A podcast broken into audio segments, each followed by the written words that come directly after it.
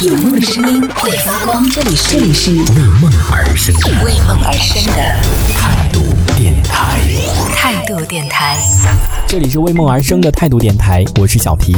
在这个长假期间，你有没有吃火锅？国庆期间，游客在重庆吃掉了一千万桌的火锅，一千万桌的火锅，你想想看，是一种什么样的场景？太可怕了！就你走到重庆这一座城市呢，就是满街都是一股火锅的味道，你走在哪都是一种火锅的味道，哪怕它不是火锅的味道，它也是那种什么麻辣烫啊、冷锅串串，都是也是跟火锅差不多的那种味道。反正你知道，就是很重油啊的那那种香味儿。所以我在那个朋友圈当中也看到很多人都去什么洪崖洞啊、解放碑啊这种热门的景点，然后在那边吃火锅。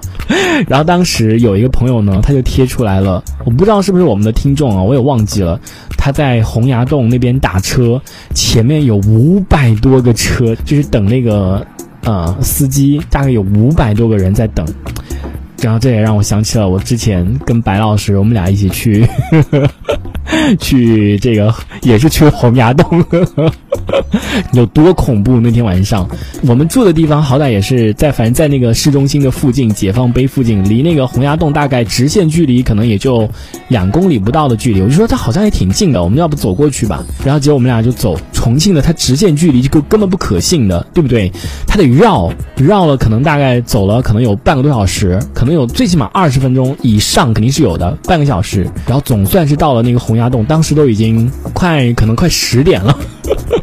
就是你知道重庆的那个晚上真的没有时间时间概念的，就是晚上十一点半了，然后我们在那个解放碑还是好多人，就感觉像就像是七八点钟一样的，还是很多人，所以当时就很没有时间概念。到了那边洪崖洞都已经快要十点了，然后我们就去那个洪崖洞那那里面逛，那里面哎呀，我真真的没什么好逛的，我真的觉得只有哪个傻女孩啊会在那边，或者傻男孩、傻女孩会在那边喝酒，就那边的酒吧，你知道在这种地方喝酒。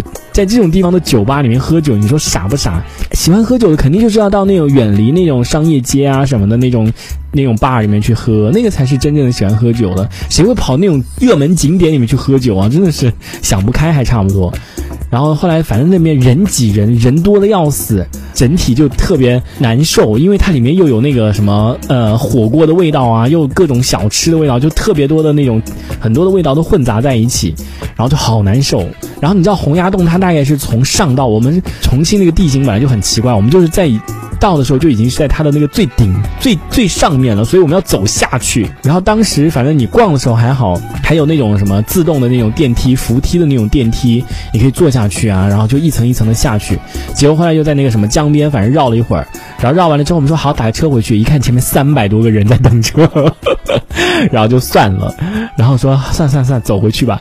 结果后来我就跟白老师，我们俩打算就走，因为当时已经走得很远了。然后结果后来要绕回那个洪崖洞，真的好想死啊！洪崖洞大概可能有十一层吧，还是十几层，我忘我也忘记了具体。然后我们走到那个电梯的时候，我们俩很傻的，就是大家都已经挤进去了，然后我们想说，哎，等下一班吧。然后结果你知道吗？那个那个电梯就是最后一 最后一次了，那个电梯，怪不得大家猛地往里挤。我们俩在那边说，哎，等下一次吧。然后结果人家都已经。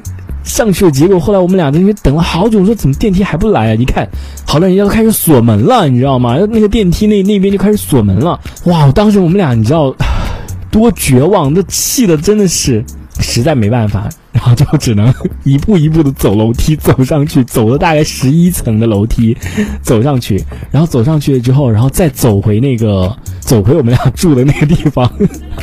当时真的是 白老师一句话都不想说。太可气了，他估计也在生闷气，就是也不知道气气什么，但就是很不爽。所以说，这这个是真的给我们留下了，就是跟这个这个感觉跟在广东广州的时候坐那个地铁一样的。想不通，没有领导关注这件事情吗？当时那么多人，然后都没有乘上那个电梯，然后没有领导看见这件事情吗？为什么不能这种？就是我们当时还不是国庆节，当时去的时候是清明节，好像清明小长假的时候，就是这种节假日的时候，明显就是人旅客那么多，游客那么多，为什么不能把它弄得就是加班一点啊，或者弄晚一点啊？对不对？所以就很可气。反正我估计白老师应该也下次 也不会再去那个洪崖洞了。